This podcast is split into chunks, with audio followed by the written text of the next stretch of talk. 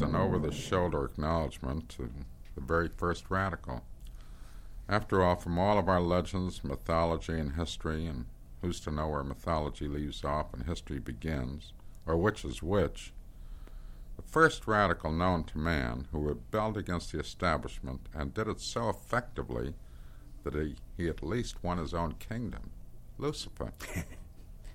That's Saul Alinsky uh, reading his own comment there. It's an epigraph to his new book, Rules for Radicals.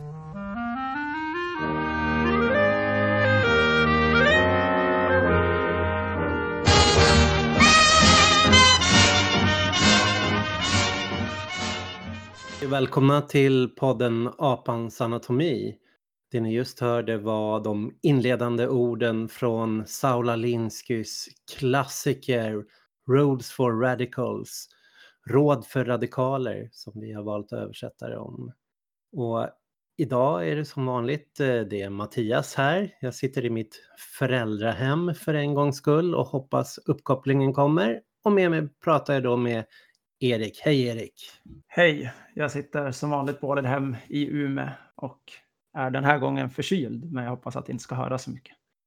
Det här avsnittet så tänker vi gå in och prata om eh, Saul Alinsky och eh, hans klassiska bok eh, Råd för radikaler. Och det finns flera anledningar att ta upp den. Dels att det är en klassiker men också att den har kommit upp lite i hetluften de senaste åren igen från ett oväntat håll, från, från högern. Erik, vem är Saul Alinsky? Alltså, jag hade inte hört talas om Saul Alinsky överhuvudtaget tills för några år sedan, trots att jag har varit engagerad i vänstern ett bra tag då kan man väl säga. Han mm. är en, eh, en snubbe som föddes i Chicago i början av 1900-talet alltså precis vid sekelskiftet. Han sysslade med att eh, organisera i olika communities i, i stan, framförallt där det bodde eh, olika minoriteter. Sen har han väl skrivit den här boken egentligen i början av 70-talet som en slags ett sätt att ta sin erfarenhet av organisering och göra ideologi av det, eller alltså både konkreta råd men också en slags ideologisk sammanfattning som då riktade sig ganska mycket till studentrörelsen som hade börjat uppstå då i samband med 1968. Så han var aktiv från, ända från 30-talet fram till han gick bort 1972 och den här boken då, Råd för radikaler släpptes året innan, mm. 1971. Så det spänner alltså hela den här perioden av, eh, man kan säga, McCarthyism, eh, antikommunism i USA det är år som brukar beskrivas att det skedde väldigt lite på vänsterkanten eller för radikala rörelser. Men han är ju, det här är ju hans guldålder, hans mm. storhetstid mm. och han är som mest verksam i organisering. Mm. Man kanske ska säga att han, han började ju i industrifacket och det var där på 30-talets organisering av industriarbetare, det var där han liksom fick någon slags grundskolning men det var ju inte facklig organisering han sysslade med alls, utan det var organisering i communities i lokalsamhällen. Mm. Jag hörde förresten att eh, eh, Chicago, när han föddes där, då var det Sveriges näst största stad. Alltså det bodde mm. fler svenskar där än i Göteborg faktiskt i den stan. Så det var... Ja, jag vet ju att det är en svensk migrantstad. Att det var inte, inte med de måtten har jag inte hört förut. Nej, men det verkar ju ha varit en stor smältdegel med liksom olika europeiska minoriteter liksom och svarta och alla. Att det tidigt industrialiserad stad. Det Alinsky kom ju att bilda som en egen skola som kallas då Chicagoskolan i organisering i, vad ska man säga, social organizers, den traditionen. Jag tänkte jag ska läsa ett citat på engelska här som beskriver vad den här traditionen då, Chicago-traditionen som Saul Alinsky var med och utarbetade då när det gällde hur man gick ut som organisatörer, som agitatorer ut i lokalsamhället och organiserade lokalsamhället man organiserade utifrån. Community organizing provides a way to merge various strategies for neighborhood empowerment. Organizing begins with the premise that one, the problems uh, facing inner city communities do not result from a lack of effective solutions, but from a lack of power to implement these solutions. Two, that the only way for communities to build a long term power is by organizing people and the money they can raise around a common vision. And three, that the viewable organization can only be achieved if a broadly based indigenous leadership and not one or two charismatic leaders can knit together the diverse interests of their local institutions and grassroots people. Och det här mm. citatet förklarar väldigt bra vad community organizing går ut på och det är från 1988 av Barack Obama som kom mm. ur den här traditionen, så här, community organizing, och tog med den in i sin valkampanj för att bli vald president. Det här, jag tror den hette Act for America, den liksom kampanjorganisation han byggde upp liksom med mobilisera lokalsamhällen i stöd för honom. Så att mm. för högern och för Tea Party-rörelsen som byggdes upp helt som en, eh, ett, eh, vad ska man säga, höger eh, libertarianskt motstånd mot Obama så var, sågs ju Alinsky och eh, Rules for Radicals som den bibel, den liksom manual som tog Obama till makten. Det lustiga för mig som, då, som vänsterperson, som jag sa lite, är att jag, jag stötte ju på den här boken den vägen också. Att ytterhögern började prata om den i USA och sen också i Sverige. Medan den inte då har översatts på 70-talet till svenska och egentligen används av, som jag upplever det, aldrig används av svensk 70-talsvänster. Eh, Nej, och det högern gjorde var ju inte bara att se att det här var vänsterns marsch in i institutionen eller Obamas väg till makten, utan Tea Party-rörelsen började organisera studiecirklar på den. Och sen blev den en bibel i så kallade alternativhögern, i liksom de nyfascistiska alt-right-kretsarna Mm. Och här i Sverige så det är ju Hanif Bali hänvisar ju hela tiden till den, hur han har byggt upp sin strategi kring eh, hur han ja, kampanjar på Twitter och en rad andra, så här, Tino Sanadaji som försöker förändra invandrings alltså bedriva en invandringskritisk linje använder också den som sin, eh, sin husbibel. Speciellt mm. de här råden som finns i den här boken. Då. Vi kanske ska gå in lite djupare då på vad det här community organizing är och vad som skiljer det från andra traditioner. För att det, det man kan säga, det speciella med det är ju att det är man försöker organisera folk i sina lokalsamhällen, organisera arbetarklass-communities, fattiga slumområden, men inte inifrån utan det bygger på att komma som agitatorer, organisatörer utifrån och eh, utifrån försöka stärka en självorganisering och lyfta fram folk att själva formulera problemen. Vi lyssnade ju, båda, både jag och du har ju lyssnat på en in, radiointervju med honom som finns inspelad. Mm. Eh, där han tar upp det här lite och precis som allting i, i hans bok och i den här skolan så är det ju baserat på väldigt konkreta erfarenheter. Liksom. Jag tror han förklarar det där med att, att folk har svårt att ta till sig när typ en granne ja. börjar lyfta saker och så medan folk blir nyfikna när det är liksom en yttre aktör. Det här står ju ganska mycket i konflikt med kanske hur många av våra vänner eller vi själva har, mm. har tänkt om saker. Vi kan ju spela upp ett eh, klipp där Saula Linsky i en radiointervju från eh, 60-talets början gör som en eh, dialog tagen från det här Mm. Hur de går tillväga. You from around here? Yeah.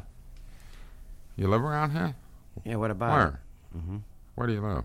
That building over there. No kidding. You live in that shit house over there? Yeah, what about it? Jesus. Uh, uh, you pay rent? And how? You pay rent to live there? no, of course. Well, uh, look, don't uh, don't start getting all uh, you know burned up on me. I, I just uh, I'm just asking some questions. I, I, I just well, you see, what do you mean? What, what do I live here? Of course I do. Where else am I going to live? I'm, I'm, I'm on welfare, and of course I pay rent. What would happen if you didn't pay your rent? Well, wait a minute. Wait yeah. a minute. Wait a minute. Before, uh, well, that, that building looks like it's full of cockroaches, rats, and Well, you t- not only that, it's got everything. It's got lead poisoning too for the kids. and you pay rent. Oh, come on. Of course you won't. Would you- What do you think would happen if I didn't pay rent? Of course. Well, what would happen if you didn't pay rent? Why, they'd throw me out in five minutes. Are you kidding? Hmm. What would uh, what would happen if uh, nobody in that building paid rent? Well, they'd start. What? I mean, uh, nobody paid any rent. Now, wait a minute. They'd, I was going to say they. Well, you know, they'd, they'd have trouble throwing everybody out, wouldn't they? Well, what do you think? Hey, you know, uh, hey, maybe you got something. Hey, uh, um, you, I got some friends. You want to meet some of my friends? Uh, come on, you, you want to go for a drink? Sure. Jag tycker det är så jädra bra det här. För att det, det här klippet eh, liksom visar verkligen hur han tänker sig det. Att det är, den organisatören som ska komma är ju en form av underlättare där det gäller att eh, få fram möjligheten att bara tänka att det handlar om kollektiv organisering, att göra det tillsammans. Att det, folk sitter fast i skiten så länge de tacklar och ser sin situation individuellt. Och kanske behöver den där extra knuffen för att se att det finns en bara genom att prata med grannar, bara genom att de som man ändå träffar varje dag känner så, så finns det möjligheter där att eh, se den kollektiva styrkan i det. man kan ju skilja det här från andra traditioner och idéer och så, men det som är väldigt specifikt är ju liksom att det är en, det är en idé om att bygga massorganisering som ska skapa makt åt människor att lösa ett specifikt problem och att man hela tiden kontinuerligt ska göra om det här. Liksom. Att det är Mm. det det går ut på. Det är inte en... Sala Linsky ställer det ju själv ibland mot en marxistisk tradition eller en kristen tradition där man så här Mm. har en uttalad utgångspunkt som är så här. Det finns, det här är ett exploaterande system som vi ska Mm. göra revolution mot. Och att det inte finns riktigt en sån utgångspunkt hos honom, utan målet är kontinuerlig massorganisering. Inte att säga vad de specifika målen är nödvändigtvis, utan att ge makt till stora grupper människor så att de kan lösa sina problem. Liksom. Vänstern hade väl en hel del kritik mot eh, Alinsky på den här tiden. Att man menade dels att det, det finns ingen ideologi i det här. Liksom, vad är det han vill? Att han säger bara att han ska få de utsatta att organisera sig själva. Men till vad? För vad? Vad ska de gå med? Vad är det för mål de ska uppnå? Han är ju väldigt så. Han, han vill diskutera konkreta konflikter, hur man vinner reella mål Mm. snarare än att gå ut och öppna med att, att prata ideologi. Jag såg en, eh, en kritisk eh, skribent, Englers, beskrev så här, Chicago-traditionens sätt att organisera sig. Don't talk ideology, just issues. No electoral politics. Build organizations, not moments. Focus on neighborhoods and concrete winnable goals. Att han, det är frågorna som är centrala, de konkreta konflikterna. Målet är liksom att få lokala strukturer att byggas upp ur det här. Mm. Det är ju liksom ett krasst handlingsfokuserat Ja. perspektiv, liksom, som i den här radiointervjun med Linsken som vi citerade ur nu.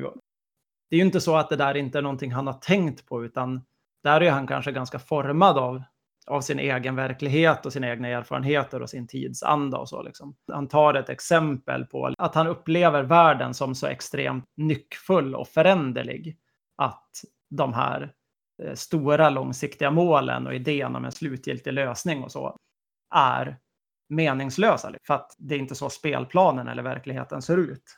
Det kommer hela tiden in oväntade förändringar från sidan som bara swipar en av banan om, om man liksom bygger en sån. Ett parti som tänker sig att om 20 år så ska vi Mm. ha ett sånt här samhälle. Egentligen kan man ju se att Alinsky, de, de traditioner han står på, de, de står på tre ben och liksom det kommer ju igen i hans bok också att det finns hela den eh, kommunistiska traditionen, den marxistiska traditionen där. Sen finns det Mm. även eh, den eh, kyrkliga, liksom både katolska och kyrkliga traditionen liksom med och sen eh, de svarta olika kyrkorna liksom, som verkar Mm. i lokalsamhällena och är den, den starka lokala struktur som de svarta i lokalsamhällena faktiskt äger, kontrollerar helt och hållet själva. Som inte Mm. är institutioner utifrån som de inte har kontroll över. Och det tredje är hela den här amerikanska konstitutionella traditionen som vi pratade i det här olydnadsavsnittet om eh, Thoreau och Thoreaus syn på olydnad och även Lincolns citat att han ser att om en, eh, det här samhällets institutioner är medborgarnas och om de inte används på rätt sätt av de som har makten har medborgarna rätt att eh, bryta med makten, ta tillbaka sina Mm. institutioner och använda dem på ett bättre sätt.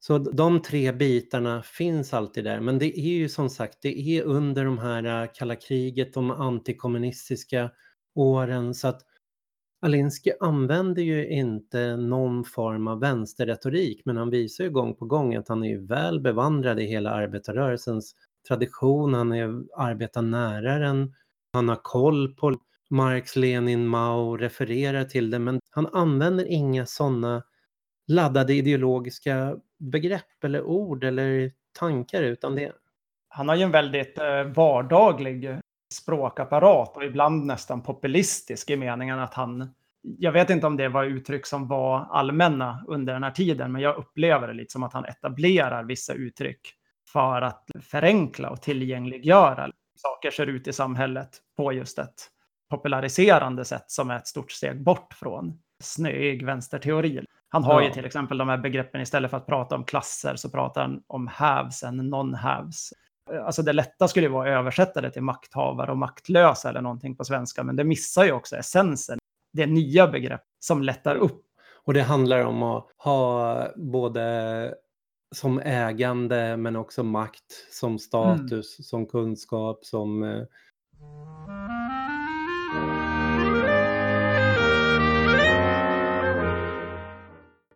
Man kan ju se också den traditionen med Alinsky, den ligger ju också, det fanns ju fler sådana här organisationsmodeller, att många amerikanska rörelser byggde ju just på det här att det är en tradition ända från de här syndikalistiska fackföreningen Industrial Workers of the World, IVV, att ha omkringresande organisatörer, agitatörer som byggde tillfälliga organisationsstrukturer. Att jag tror att Alinsky någonstans konstaterar att det är en struktur som skapas i det här har sin medellivslängd fem år. Det är inte längre än så innan de, eh, de här strukturerna dör ut. Så istället för att liksom bygga fasta, starka organisatoriska institutioner liksom, eller partier så, så byggde det på att skola upp organisatörer i de här kunskaperna, att kunna vara vana att gå ut och prata och hjälpa till och organisera upp de här lokalsamhällesstrukturerna Mm. så att den här det är verkligen en modell att skapa självorganisering underifrån fast utifrån och lite ja, ovanifrån blir ju fel att säga men det är ju ändå ofta organisatörer som kanske till och med är betalda. De är ju betalda och det ligger ju också lite i det här systemet. Det är ju en kontextuell skillnad mellan för oss som sitter i Sverige Mm. och läser det här. För att i Sverige har vi haft en så hög grad av institutionalisering där olika intressen har gjorts antingen bejakat som statligt finansierade intressen eller till och med gjorts som parter. Alltså Mm. Hyresgästföreningen är ett sådant exempel, eller LO. Men även Naturskyddsföreningen och sånt som liksom blir statligt finansierade eller understödda intresseorganisationer. I USA där man inte riktigt har gått åt det hållet så är ju de här kampanjorganisationerna som han jobbar inom, de Mm. är ju ofta beroende av att de här organisatörerna samtidigt som de organiserar ett kollektiv för att vinna en viss strid så avlönar de också sig själva genom att fundraisa in Ja, sin egen lön som en del av kampanjmaskineriet. Så det där skapar ju liksom en väldigt eh, specifik typ av organiseringskultur tror jag, som är svårsebar i Sverige. och samtidigt så är det ju också väldigt, det betonas väldigt mycket att den här finansieringen sker alltid underifrån. Det är alltid Mm. de communities, det är de lokalsamhällena, kyrkorna själva som genom kollekt eller så driver fram de här pengarna. Det handlar Mm. inte om att få söka resurser utifrån, liksom via, via staten eller via partier eller något sånt, utan varje kampanj måste ekonomiskt kunna stå på egna ben, men den behöver också vissa betalda funktionärer. Mm. Den debatt som pågick inom de här uh, community organizing, det, det fanns ju olika tendenser, men det är ju väldigt intressant att se hur de diskuterar just synen på hur man går från protest till makt. För det centrala begreppet i det här community organizing, det är ju people's power, alltså folkmakt, mm. att man ska skapa en form av motmakt eller folkmakt som ja, bygger på att skapa stärkande av lokalsamhällen så att de blir en kraft som själva ser att de agerar. Så att byggandet av folkmakt är målet. Mm. Men sen hur förhåller man sig då kring massmobilisering, gå från massmobilisering, få en massa människor att gå ut i en kampanj eller kring en fråga till att bli en rörelse och till att bli en organisation som institutionaliseras och vad är det för faror i att de där organisationerna då stelnar eller kopteras eller tas upp av fackföreningsrörelser eller partier eller knyts till staten eller hur svarta kyrkor till exempel från att ha varit att kämpat mot gentrifiering av sina kvarter, att de, deras församlingsmedlemmar ska kunna bo kvar, knyts upp, tas upp av företag som går in med sponsring till kyrkorna mot att liksom kyrkorna då backar dem i att en, en viss form av företagsetablering där som höjer värdet på det området. Så att det är en väldigt så här livaktig tradition i att diskutera de här farorna, de här groparna i parti, koptering, tas upp av institutioner, tas upp av strukturer.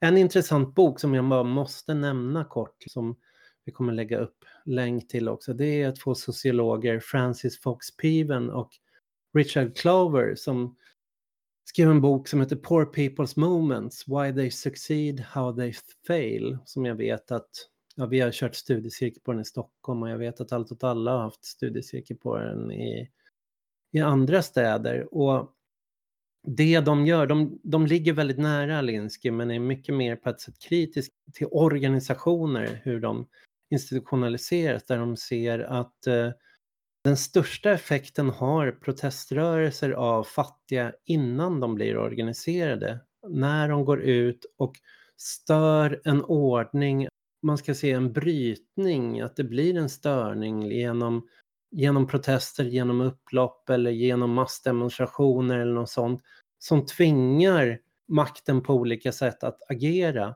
Men när de här äh, protesterna blir en organiserad kraft så redan där så har man tappat för möjligheten att påverka mer och blir nästan en stagnerande och frysande kraft av de här äh, protesterna. Att de säger till exempel att ja, men, äh, det kan vara strejker, generalstrejker kan skapa fackföreningar men det är sällan fackföreningar skapar generalstrejker. Så att det är en väldigt sån här försiktig och skeptisk syn på institutionalisering och organisering där Piven och Cloward och Alinsky och alla de aktivt deltar i. Liksom. Och den här diskussionen är liksom levande ända fram till vår tid fast de här aktörerna gick bort tidigt. Mm. Det är ju som jag fattade ju det här efter att jag liksom stötte på Occupy och sånt och började läsa in mig på de spåren efteråt. Alltså då började jag stöta på det här lite från det hållet till slut också. Speciellt då fortfarande mm. i Chicago, där, där det här har varit, fenomenet har varit som starkast. Och de här organiserings... Alltså skolorna där man har utbildat sådana här organisatörer har liksom ja. funnits så specifikt.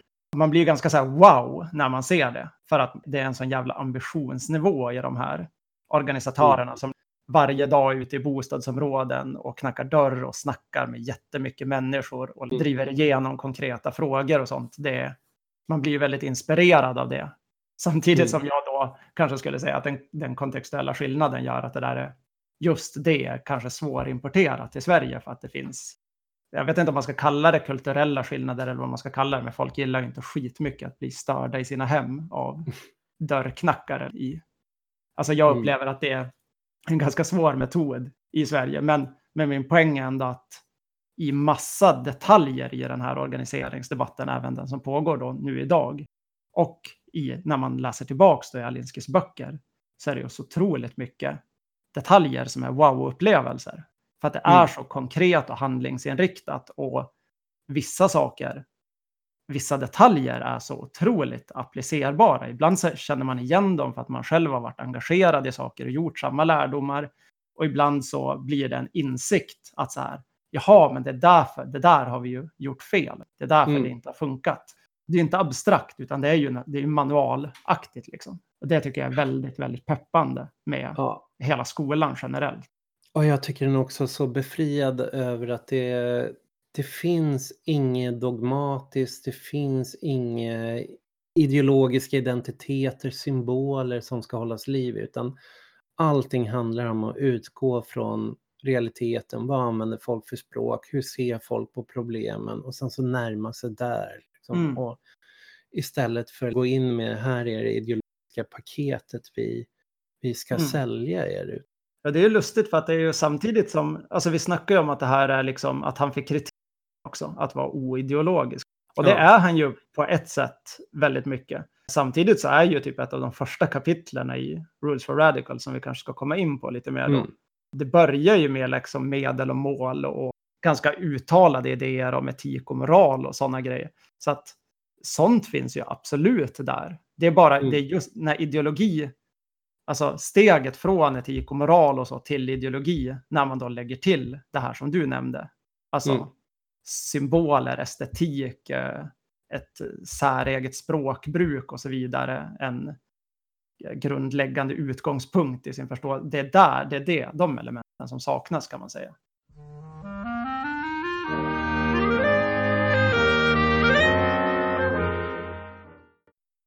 Vi kan ju gå över till boken nu då, som eh, Mm. Råd för radikaler eller Rules for radicals. Det finns en förhoppning att den faktiskt ska komma så ges ut på svenska.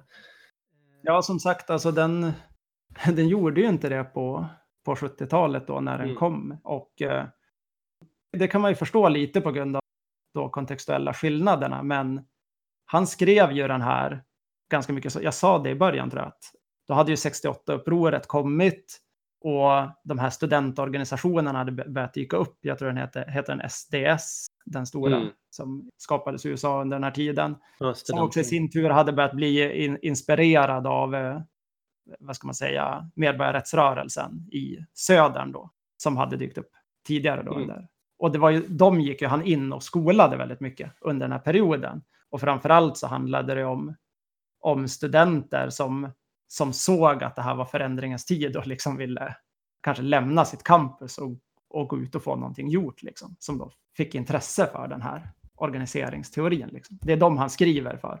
Och det finns vissa, som inledningen i den här boken, är ju väldigt riktad till Mm. det målgruppen och tidpunkten och så.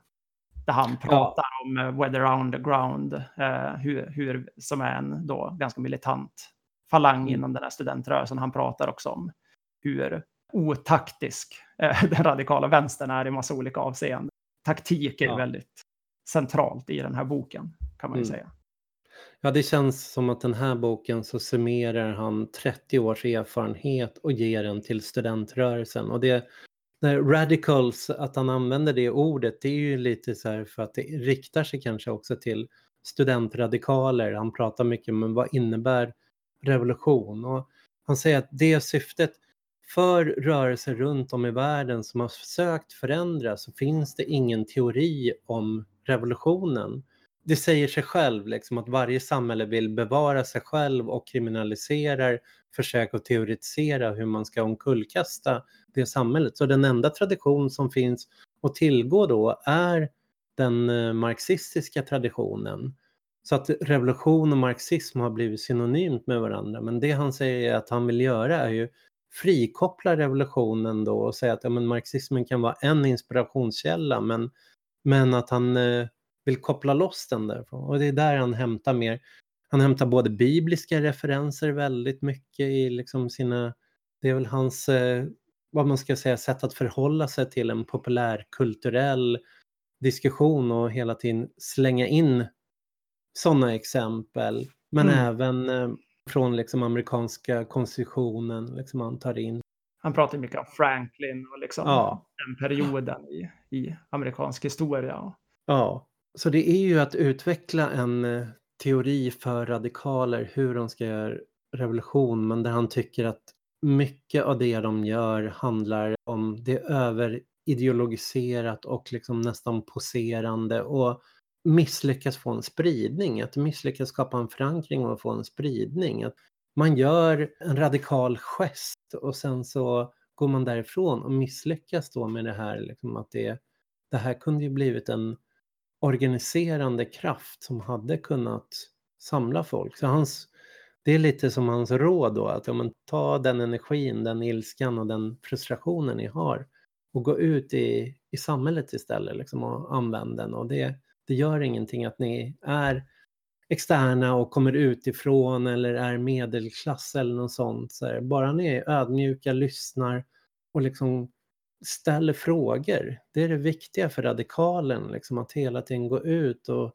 och fråga, precis som i den här klippet vi spelade upp. Det, Mm. Snarare än att ställa frågor, snarare än att komma med svar med Mao i handen och liksom Mm. leverera föreläsningar så ska man, ska man fråga. Ja, men hur vill Ja, ni ha det då? exakt. Hur, vad är det som hindrar er från att göra det? Och vad, vad, är, vad är problemet? Varför skulle ni inte kunna gå ihop med era grannar? Liksom, vad, man, man gör det på det sättet. Även om frågorna kan vara ledande så är det ändå att ställa frågor och undersöka hur det ser ut. Jo, det där är ju som, alltså den här boken, den börjar ju med den här diskussionen lite om, alltså det, det finns ju en syftesförklaring först. Syftesförklaringen börjar ju typ med att han säger så att Machiavelli som Machiavelli skrev försten för att lära makthavare hur de skulle behålla sin makt. Råd för radikaler är skriven för att lära de maktlösa hur de kan ta den ifrån dem. Och här kommer ju liksom en syftesförklaring i boken som sen går över i, i en diskussion om medel och mål. Och den här diskussionen om medel och mål, där, där ligger de här etik och moralfrågorna hos honom. Men även Mm. de är ju liksom uppspaltade i specifika råd gällande hur man ska förhålla sig till det här som en organiserare. Och efter Mm. det så kommer han över till ett avsnitt som vi skulle kunna översätta till att utbilda en organiserare. Där han Mm. liksom går igenom sin, sin metodik för hur man gör det. Liksom. Och där så punktar han ju också upp, det återknyter då lite till det du just sa, han punktar upp ganska tydligt hur måste man vara som en organiserare för att man ska kunna Mm. organisera. Ja, man måste vara nyfiken, man måste vara kritisk till eh, information, man måste vara organiserad, alltså i sin personlighet. Ja, han har massa sådana ganska liksom konkreta idéer. Han pratar ju sen om kommunikation, Mm. väldigt mycket om språket, går igenom lite olika begrepp. Vi har snackat om dem förut i podden, då makt till exempel. Det är ett gäng begrepp Mm. som är ganska vardagliga i politiken som han tycker är viktiga. Det jag tycker är intressant med det här eh, have-nots och eh, have, alltså de som inte har och de som har. Och han inför också en tredje kategori för medelklassen då som han beskriver. eh, have a little, want more. Att de, de som har lite men vill ha mer. Att det, det är en väldigt materialistisk analys och den är inte alls identitetsbaserad. Den är inte ens baserad på arbetaridentitet utan han går ju ut i färgade communities, i industriarbetarförbund och allt sånt och kör samma sätt att organisera, aldrig möta dem på på grund av liksom deras identitet eller deras förtryckshistoria utan mer var de befinner sig rent materiellt nu och sen så samla dem kring det. Ja, framförallt så är det ju alltså begreppet eh, alltså self-interest, jag vet inte vad man ska säga, egenintresse, är ju väldigt centralt i. Han återkommer ju mycket till det och det är också ett av de här begreppen som han pratar specifikt om när han går in på ord liksom, som makt och så. Och att eh, han mer förhåller sig så till de grupperna han organiserar som att så här, ja men här Mm. finns det en grupp som har vissa väldigt konkreta behov just nu och de har ett egenintresse som ser ut så här och så här. Ja, för det finns ju beskrivningar från vissa så ursprungsbefolkningsgrupper, indianer i Amerika som jobbade med honom som beskrev att ja, det är första som har kommit och pratat till oss som vi var jämlikar och inte som barn. Utan varit mer rak i sitt, här, men vad är era behov, vad är era krav, vad är det ni vill uppnå, varför gör ni inte det? Alltså ni har ju kapacitet att göra det liksom, sätt igång och gör det. Ni kan inte förvänta er att ni ska vädja att någon annan ska komma och göra åt det. Ni, ni måste ju sätta igång och göra det själv. Mm. att det är på det sättet varit väldigt upp, uppmanande på det sättet snarare än att tycka synd om sätt att närma sig, sig grupper.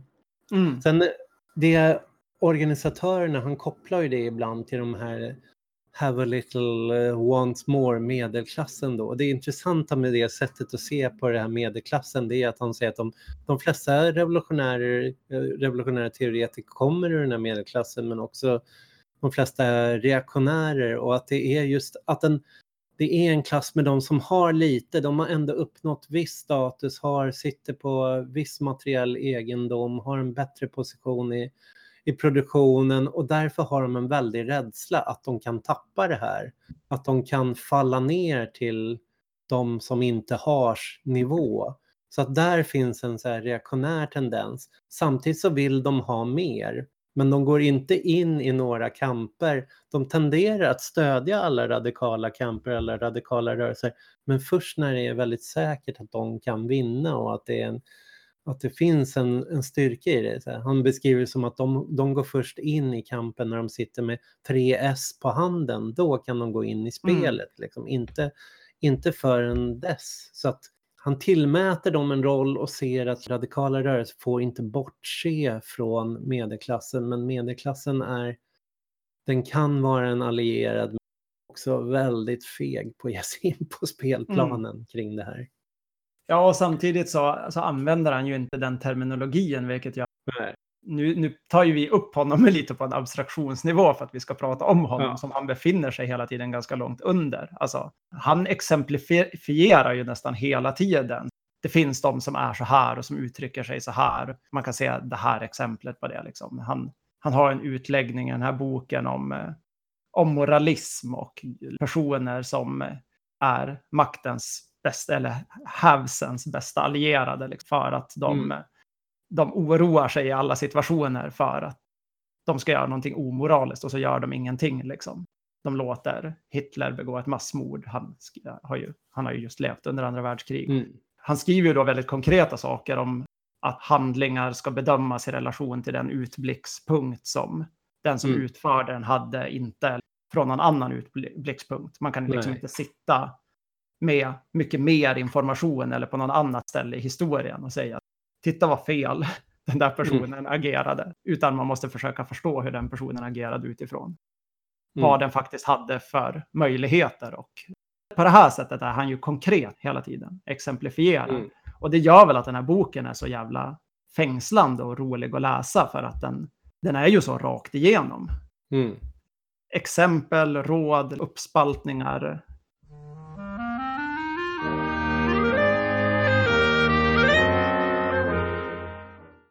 Vi kanske ska gå in på den här äh, listan av råd då Mm. och gå Ja, igenom det- dem lite. Exakt, det är ju, den där listan är ju då, som sagt, mycket av den här boken är ju uppdelad i sådana råd. Men en väldigt viktigt begrepp är ju taktik i den här boken och det är också ett av de senare kapitlerna. Och den här listan som brukar kallas för Alinsky's Rules for Radicals eller Råd för radikaler, det är ju liksom inte alla råden i den här boken utan just de här råden gällande taktik som han också har skrivit då i förhållande, ska man igen säga, till studentrörelsen utifrån massa erfarenheter om att folk agerar på sätt som alltid misslyckas.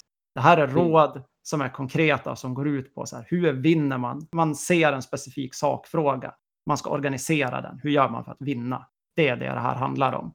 Och det är det här kapitlet och de här råden i deras kortform i början av kapitlet som ytterhögern kan man väl säga framförallt har lyft ut och Ja. tagit tillvara på idag. Medans eh, jag tror att om man ska titta på det här ur vår synvinkel så finns det massa andra delar av den här boken som, är, som också är väldigt intressanta. ja, det är ju trist att reducera den till de här råden. Samtidigt är de väldigt bra. För mig som har sysslat med någon typ av lokal organisering i en specifik stad i ganska många år så är det här väldigt handgripligt och jag känner igen mig i mycket av det och finner man sig just i den situationen. Det behöver inte vara att man är i den här specifika organiseringstraditionen som han kommer ur, Utan bara sysslar man med någon typ av sån konkret lokal organisering så är det här väldigt eh, lärorikt skulle man väl kunna säga. Så vi, vi går väl igenom dem ändå för att Mm. det är intressant. Så kan vi se om vi ska snacka lite om vissa av dem. Men det är ju egentligen eh, elva råd som, som inleder det här kapitlet. Som är väldigt koncisa. Liksom. Nummer ett, det är formulerat så här att makt är inte bara vad ni har, det är också vad fienden tror att ni har. Han säger att om en organisation är liten, döljer ett antal och skapar så mycket oväsen så att alla tror att ni är många fler än vad ni är. Här ser man konkretiseringsnivån kan man väl säga. Det här har jag upplevt jättemycket i hur vi Ja. har funkat som lokal organisation, även med Allt åt alla-grupp, när jag är aktiv i Umeå. Att det ibland är en fördel att bara inte nämna sin storlek. För att typ, när vi bildades första typ, två åren, då vi Mm. började sätta igång med massa lokal organisering, för då nästan ett decennium sedan, så märkte jag ofta att så här, typ, de lokala makthavarna här, ibland uttryckte de sig på ett sätt som att de trodde att vi var så här 2000 personer. Typ. Vilket jag kan säga att vi inte var. Liksom. Det beskrivs väl på ett annat sätt som utifrån öga, öra och näsa som jag tycker är väldigt bra. Mm. Att öga är det som du ser, att är ni väldigt många, visa det, gå Mm, ut, ta exakt. torgen, Mm. ta, så att ni syns. Är ni en lite mindre organisation så håll dold vad ni gör men gör mycket oväsen kring det. Liksom. Ni kanske inte behöver organisera en demonstration om inte den kan bli imponerande men däremot kan ni göra en jävla massa Youtube-filmer, affischera eller se till att ni syns överallt på det sättet. Rättare sagt hörs hela tiden. Och är ni för små ens för att kunna göra det, då är det näsan ni får gå på. Om ni är för liten för att kunna göra oväsen, se till att en plats stinker. Så att den platsen makten ska till eller den någon ska till, att den, den i alla fall är liksom, det märks att ni har varit där. Det är liksom det Mm. är surströmming på Marsvägen där NMR ska gå i, på Mm. Kungsholmen. Redan här fattar man att det här handlar om taktik. Att, och här gör ju många vänstergrupper fel. Man tänker att nu ska vi protestera mot någonting. Hur gör man det? Ja, man demonstrerar. Det är det sättet man protesterar mot någonting. Och så kallar Mm. man till en demonstration och så kommer det 50 pers och så är det helt handlöst. En demonstration som maktutövning för att rucka ett beslut funkar egentligen bara om den är så stor att det totalt överväldigar makthavarna. Alltså om de blir helt tagna på sängen. Det, det ser man ju ibland hända. Det är, ju, det är väldigt ofta tvärtom. Och det här med att skapa oväsen är ju, om man inte då bara tänker på det som ljud, det kan ju vara att göra commotion-aktioner, alltså aktioner som inte kräver så många deltagare, blir väldigt mycket rabalder av. Finns Ja. ju vissa typer av sådana sätt att gå in på ett möte eller... Jag brukar ofta ta upp att jag tycker högern har blivit mycket bättre på det än vad vänstern är. Att vänstern gör en mobilisering till dag X. Liksom. Man satsar på att få ut många på gatorna. Det ska liksom vara, man ska synas på gatan och sen är det som när det är över så är man nöjd. Medan Mm. högern tar denna mobiliseringen dag X, det är startpunkten för dem. Då är de där med sina kameror, med sina, gör sina inspelningar, tar sina bilder och sen sätter deras maskineri igång och börjar pumpa ut den här bilden, utnyttja talen, utnyttja tillfället, skriva Mm. narrativet, försöka utmåla vem som vann den fighten, den striden. Att där börjar de bara liksom skapa Mm. hela det där livet kring det. Som kanske inte alls motsvarade hur många de faktiskt var ute på den där platsen. Så Nej. så 300 personer kan göra mer väsen än vad, hos dem än vad 30 000 gjorde hos oss. Vi ska gå vidare. Vi ska bara spalta igenom det här, tänker jag lite. Och säga, vi kan säga någonting kort om varje, Mm. men vi kan också sammanfatta det lite sen. Ja. Nummer två är agera aldrig bortom ert eget folks sakkunskaper. Resultatet är förvirring, rädsla och reträtt. Mm. Nummer tre är agera bortom era fienders sakkunskaper så ofta som det är möjligt. Hos dem vill ni skapa förvirring, rädsla och reträtt. Nummer fyra är tvinga fienden att leva upp till dennas egen regelbok. Ni kan döda dem med det här, för de kan lyda sina egna regler i lika liten grad som den kristna kyrkan kan leva upp till kristendomen.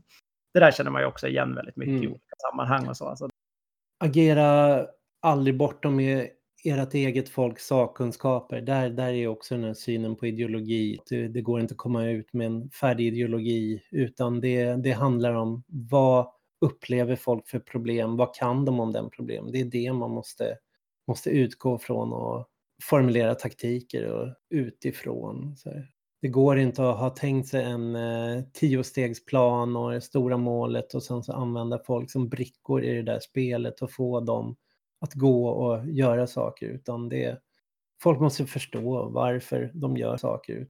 För dem är det viktigt att de känner att men det här är någonting som jag vet kan ge effekt. Det, det får folk att känna att eh, det är en poäng att agera tillsammans. Förändring måste kännas möjlig och då måste man ju utgå från deras nivå. Mm. Inte hur man själv har från sitt skrivbord liksom analyserat hela läget som någon slags organisation utifrån. Nej, och vice versa liksom med fienders sakkunskaper. Att inte mm. verka på den arenan där. För det gör man ju lätt, att, man, att det finns en definierad form för politisk debatt och hur man diskuterar saker som makthavare då är väldigt bekväma i. Liksom. Mm. Eh, och att man ofta liksom ändå agerar på den för att det är någon slags eh, tanke om respekt tror jag. Det är en tanke mm. om att agera respektabelt som igen han då är väldigt kritisk till i sin... Han tycker att det är ett väldigt stort problem hos många vänsteraktörer. Att man mm. inte är taktisk utan att man har någon så här generell idé om att göra rätt. Liksom. Nej, och det handlar inte om att spela rent utan det handlar om det som når effekt, vad som uppnår resultat. Just det här liksom skapa förvirring, rädsla och reträtt hos eh, fienden genom att gå bortanför hans sakkunskaper. Där handlar ju om att vara väldigt inläst men också formulera problemen på sätt som fienden inte, eller motparten inte kanske tänker sig. Alltså många av de strider som eh, Alinsky var inblandad i var ju till exempel eh, gentrifieringsstrider och där gick det ju alltid för en motpart att säga att men, titta vi har gjort en karta hur fint det här området, så här, ska inte alla bli nöjda att få det så här fint och vilja bo så här fint? Och då får man ju gå ut med liksom, det här är inkomsterna i det här området, så här många kommer tvingas flytta härifrån, de kommer inte kunna bo här och någonstans bryta ner hela den där bilden och, och skildra istället att här kommer ett bortsägningsprojekt som ska driva bort de som är boende här, byta ut befolkningen mot en annan. Om man väl formulerat det som så, så blir det ju väldigt jobbigt där att komma med det där, de där flådiga affischerna. För att de människorna man ser på de där flådiga affischerna området ska bli, det vet alla där då att det är inte vi, det är andra mm. som ska flyttas in som ska vara de där flådiga människorna. Här är ju också just de här tvåan och trean är ju intressanta i förhållande till varandra. För att när man ja. ser dem formulerade så, just i en uppspaltning, så förstår man ju också att det är den dynamik som man ofta tappar bort sig i. Att här, när man försöker agera bortom fiendens sakkunskaper så agerar mm. man just också bortom sitt eget folks sakkunskaper. Och att i en bra taktik så har man en balans i det där. Ja, fyran tvingar fienden att leva upp efter deras egna regler. Det är ju, det ser man ju någonting högern hela tiden använder mot vänstern. Att vänstern ses som moraliserande, ha en högre moral, sträva efter jämlikhet, jämställdhet. Eh, och därför kan högern, liksom, när Ebba Busch Thor sitter och angriper Stefan Löfven för att använt härskartekniker och tryckt ner kvinnor. Det där är ju sånt som hon säger är boll och skitsnack, men hon vet att det är Stefan Löfven och vänsterns regelbok så hon kan låsa honom vid hans egna regelbok. Mm. Därför är det där med som feministisk utrikespolitik blivit så högens favoritslagträ att slå mot sossarna för att de vet att där, där låser man dem vid, vid deras egen regelbok. De vill inte ha någon mm. höger, någon feministisk utrikespolitik men det är så tacksamt slagträ att använda. Och, och det går ju att göra åt alla håll för att mm.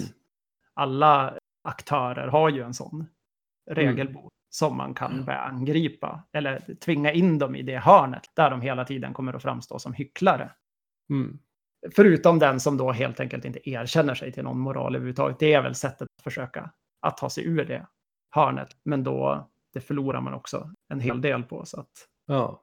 Nummer fem här, det är ju väldigt kännetecknande i samtiden på olika sätt. Mm. Det, det känns väldigt tidigt när man läser hos Alinsky att det är uttryckt så här i början av 70-talet. Det förlöjligande är det mest potenta vapnet. Det är svårt att gå till motangrepp mot förlöjligande. Detta gör motståndaren rosenrasande på ett sätt som är till er fördel. Det här kan man också se används eh, Mm. väldigt mycket. Det används ju inte bara av högern, men mycket Nej. av högern. Men det används ju mycket i, i samtidsdebatten och är ju en väldigt... Det, det går ju bara att hålla med honom. Sen kan man ju Ja. ha en, eh, en moralisk diskussion om det här ändå. Just att han inte har det är ju väldigt grundläggande i, i hans Mm. teori. Liksom. Det är samma där som högern har lärt sig hur man eh, triggar igång eh, vänstern eller triggar igång på vissa sätt och sen använder deras reaktion för att stärka sin sak. Man gör något utspel som man vet vänstern kommer liksom bli moraliskt rasande över och sen använder den reaktionen liksom, som en Mm. del av, av sin aktion gen- genom på så sätt låsa vänstern i ett reaktivt förfarande, att liksom bara tvingas bemöta och man vet också när man kan få dem att explodera, hur man kan få dem att få moralpanik eller gå igång. Så att det, Mm. Punkt nummer sex är en bra taktik är en som ert eget folk finner nöje i. Om ert eget folk inte tycker att de har kul så är det något grundläggande fel med taktiken. Det här är, det här är någonting jag verkligen har tjatat om i, i Mm. mina egna kretsar periodvis. Det är väldigt lätt att börja bygga upp politisk organisering på ett sätt som bara... Man har det här, den här stora känslan av att man måste förändra saker och vi är en rörelse vi behöver hålla igång de här resurserna. Vi måste ha lokaler, Mm. vi måste ha tidningar. Och så har man bara massa chores, eller vad ska man säga, massa Mm. saker att upprätthålla som, mm, som inte är kul att göra. Och så blir Mm. det bara de där, den där lilla kärngruppen som vill syssla med det, som tycker att det här är så centralt i deras liv att de är beredda att ge upp alla sina andra delar av, av vardagen för det. Man kan väl se det också i en sån här sak som typ drev och sånt som är ganska, att de kan engagera mycket människor och hålla igång ett tag och så. Det bygger ju ganska på att folk tycker att det är Mm. kul. Att det ofta blir så här händelsefullt och smaskigt och liksom, ja. ja, det är ett nöje helt enkelt för människor. Även om man kan tycka att det är ett makabert nöje liksom. Så. Jag kom ju i fältbiologerna och miljörörelsen och när jag kom in i vänstern så sökte jag mig till kommunistisk ungdom, Ung Vänster och gick på några av deras möten. Och för mig var det bara en krock mellan sådana världar där vi hade gjort bara det vi själva ville, tyckte var kul och liksom spåna fram till att komma i en värld där allting var plikt och liksom kände så här, du ska gå ut, sälja tidningar, du ska göra det här, du ska värva nya medlemmar, du ska delta i de här sätten. Och det, det funkade ju inte. Folk, även om det fanns liksom en teoretisk diskussion när man kom fram till att det här är de viktiga grejerna att göra just nu.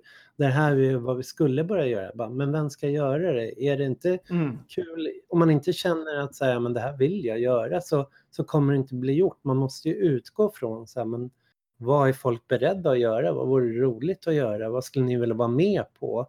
Och om folk inte vill vara med på det, då är det ingen idé ens att tänka att så här, ja, det här är nödvändigt, men ja, vi kan inte göra det. Då måste man guilt-trippa ut folk och det är ju, det är ju döden. Liksom. Jo, det tror jag att både jag och du är ganska överens om.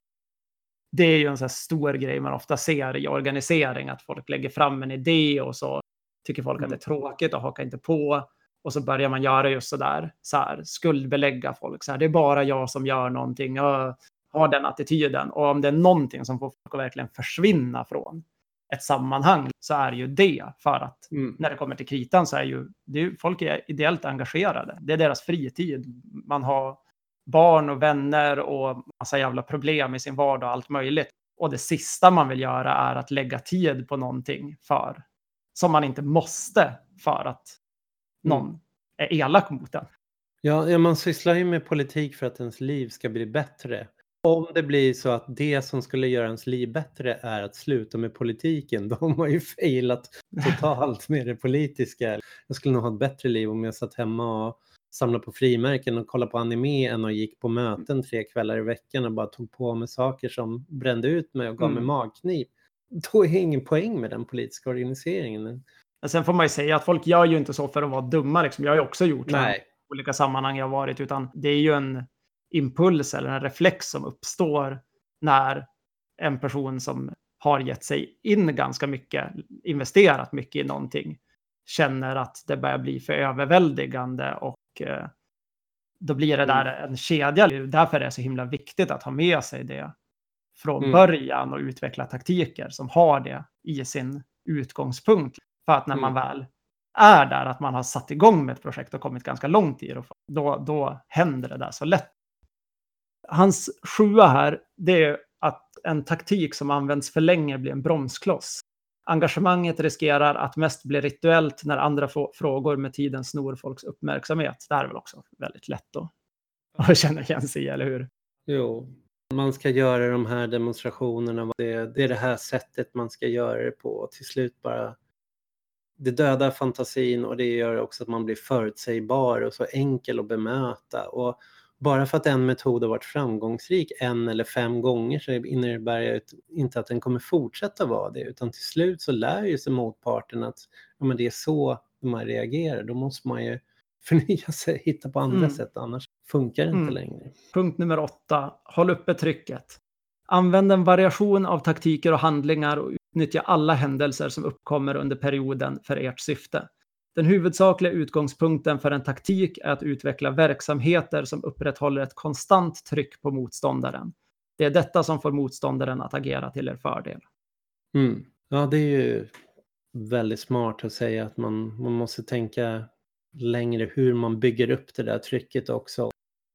Det är återigen det där, man kan inte bara tänka så här nu ska vi försvara strejkrätten, nu gör vi en aktion eller en demonstration och sen har vi gjort vårt, utan man måste ju se den här demonstrationen ska leda till att fler organiseras på de här punkterna och det innebär att vi kan gå vidare med nästa steg, hålla frågan uppe, sprida den ut till fackföreningsklubbarna. Mm. Saker kan inte stå själv, de måste kopplas till en, en längre kedja som. Tryck skapar, bygger tryck och tryck byggs. Jag tycker just det här att han, att han nämner, att han, att han uttrycker det här i formen under perioden, tycker jag är viktigt. För det är ofta så att man själv tänker att man ska göra liksom ett enskilt event kring en fråga eller en enskild Mm. händelse som ska göra någon slags skillnad. Men att här syns ju det här kampanjtänket kring att vinna Mm. en specifik fråga där man kanske snarare har så här, sätter upp en tidsperiod då man Mm. nu ska vi syssla med den här organiseringen av de här grupperna och den här frågan och vi ska få in så många olika punches från alla möjliga olika håll. Mm. Ska varje dag komma på ett nytt sätt. Att det han säger, alla händelser som kommer så driver man in det på det. Mm. Det där går inte att göra i, det går inte att hålla på så i, i hur många år som helst. Det är inte en taktik som funkar i ett jättelångvarigt perspektiv, utan just med den här Nej. utgångspunkten, att det är en sakfråga och en period. Nummer nio är, den tycker jag är väldigt intressant. Det, Mm. Han skriver så här att ett hot upplevs mer skräckinjagande än handlingen i sig. I den här podden som vi har citerat ur, då Mm. beskriver han det där med en väldigt eh, personlig anekdot som är att om man måste opereras, typ, så ängslas man jättemycket fram till operationsdagen och det kan vara hur jobbigt som helst, vetskapen om operationen. Men själva Mm. händelsen att ligga där på operationsbordet och så är inte alls lika jobbig som Nej. som liksom rädslan inför vad det ska innebära. I eh, sammanfattningen av det här så finns det en anekdot från hans egen organiseringserfarenhet där han eh, berättar om hur han har spridit rykten om att stora grupper fattiga planerar att ockupera toaletterna på O'Hare-flygplatsen och hur det fick makthavarna att reagera i Chicago då genom att snabbt gå med på att fullfölja ett långtgående löfte till en viss, eh, han kallar för gettoorganisation.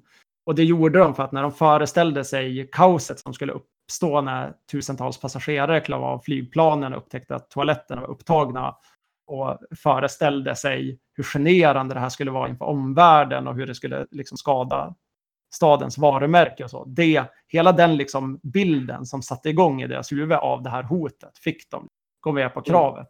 Men här, är, här finns ju också he, såklart hela risken kring att man måste ju ha något i ryggen. Liksom. Man kan ju exakt lika gärna bli sinad i ett sånt här exempel och ha ingenting. Och att Alinsky i hans egen anekdot här bygger den på något sätt på att han är Det finns ju också i hans organiseringsguide att han säger så här att det första en organiserare ska göra, det första liksom steget för en organiserare, det är att trigga fienden att måla ut den som farlig.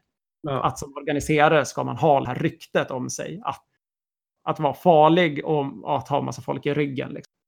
Jag tänker det, det var ju när uh, aktionsdagen för uh, försvara strejkrätten häromdagen, alltså mm. 25 augusti. Ja, det var 2000 personer, en tvärfacklig manifestation. Allt gick väldigt lugnt tillväga och den där aktionen hade nog haft betydligt mindre effekt om det inte varit så att Stockholms stad själva gick ut med varningar in, inom kommunen. Polisen sa till LO att de skulle hålla LO-borgen nedstängt hela dagen.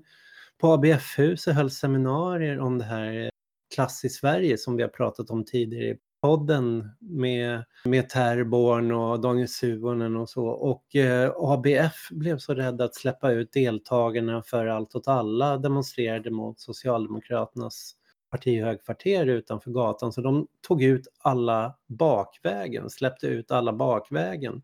Och även på Socialdemokraternas eh, kontor då där folk genomförde en fredlig stillastå eller man satte sig ner på marken utanför. Det var liksom en väldigt lugn och fredlig manifestation så fick eh, de socialdemokratiska valarbetarna som satt och ringde till väljare, de fick smuggla sin, smyga sin bakvägen, ta sig in och ut och fick inte använda huvudentrén den dagen. Och alla de där sakerna gjorde att det blev en himla snack inom Socialdemokraterna och inom socialdemokratin. Den panik de skapade kring det blev betydligt större och skapade betydligt större diskussion inom, inom sossarna än vad aktivisterna själva hade kunnat göra. Det finns ju otaliga exempel på just det här när man går ut på det här sättet och det leder till eftergifter redan mm. innan en protest faktiskt genomförs. Så ja. Politiker ringer upp och börjar förhandla med demonstrationsledare eller vad det nu är, aktivister, för mm. att man vill föregå just det här. Att det blir liksom mm. kaos, att det blir något som syns. Man vill ta udden ur det innan det händer. Ja. ja men nummer tio, den är lite svår översatt. Alltså jag har översatt priset för en framgångsrik attack, ett konstruktivt alternativ. Det är alltså the price for a successful attack is a, is a constructive alternative, är den engelska meningen. Han beskriver det som att man ska alltid undvika att bli snärjd av en motståndare eller en journalist som säger okej, okay, så vad ska ni göra åt det? Eller så här, okej, okay, vi håller med er om att det här är ett problem. Vad är er lösning? Mm. Vad vill ni ha istället då? Ja, det ligger väl just i den där utgångspunkten också. Att man bara tänker sig att protestera, men man har själv mm. ingen idé om att man överhuvudtaget kan vinna eller få med sig sina mm. motståndare, att, att det liksom kan komma dit. Så där är man helt mm. oförberedd. Det sista rådet här då, det är mm. välj en måltavla, befäst den, personifiera den, polarisera kring den. Försök inte angripa abstrakta sammanslutningar eller myndigheter. Identifiera en ansvarig individ. Ignorera alla försök att skifta eller sprida skuldbördan. Det är väl den punkten man kan säga som är ökändas för uh, Rules for Radical och som makthavarna också har blivit räddas för. Att uh, mm. trots att man står inför ett väldigt starkt kollektiv, man tänker att det, det ska pågå en gentrifieringsprocess eller en uh, stadsomvandling i det här området eller vi har ett företag som försöker etablera sig här. Man tänker att företagen är så mäktiga. Men personifierar man det och säger att det är riktat mot det här företaget eller de här beslutsfattarna så innebär det att de där beslutsfattarna kommer ju då att säga att ja, men nu är det faktiskt inte jag som är ansvarig utan det här är ett förslag för dem och det är de som har röstat och då gäller det att hålla kvar till. Nej, men vi håller, vi håller dig som ansvarig för det, att det är du som är ansvarig. Försök inte flytta bort det här också. Och då kommer det också innebära att fast det är ett starkt kollektiv så, så börjar de andra distansera sig för att inte dras med. Mm. Angriper man Hanif Bali för hans eh, twittrande och säger att men det här är ett problem, Moderaterna för den här personen, så istället för att få uppbackning av sitt parti så finns det lika stor chans att de andra inte vill dra med och få hans skit på sig och lämnar honom och stå där helt själv och drar därifrån. Jag känner själv att jag har, med det jag har sysslat med eller varit engagerad i, i Umeå Mm. på senare år så har jag sett det här väldigt mycket. Att när vi eh, angriper kommunen eller Socialdemokraterna eller så, så blir reaktionen ofta så här en icke-reaktion. Att Mm. de, man bemöts genom att inte bemötas. Eller så blir bemötandet samlat. Medan Ja. om man driver frågan genom att rikta in sig på att det är kommunalrådet till exempel som har ansvaret och att då ser man att många av de här andra socialdemokraterna eller partipolitikerna runt omkring honom, tjänstemännen, de blir tysta för att Mm. går de inte i försvar, då, då blir det så här som du säger, att man riskerar att sugas in i ett drev eller liknande. Sen kan jag personligen tycka, och här, just i den här, du säger att den är omdiskuterad kring Alinsky, liksom, och det tycker jag att den förtjänt är för att, jag menar, jag har väl å andra sidan en, själv en idé om att vi, alltså jag tycker ofta att det är ett problem när människor fokuserar för mycket på att det skulle vara de enskilda makthavarna som problemet och in, Mm. inte ser kapitalism som ett system utan ser det som den där eliten måste bort. Alltså, det är ju en svag systemkritik som lätt kan leda till lösningar där folk tror på Mm. att bara vi byter ut de här personerna eller vinner just den här sakfrågan så kommer saker bli bra. Så jag tycker att det finns en, den här är ju, den hänger ju mycket på hans större perspektiv. Mm. Men, men just i så här synvinklar, så här, hur vinner man en specifik strid? Vad är mest effektivt? Mm. Är det det vi snackar om när vi snackar om taktik? Så är den ju Mm. solklart att, att det funkar så.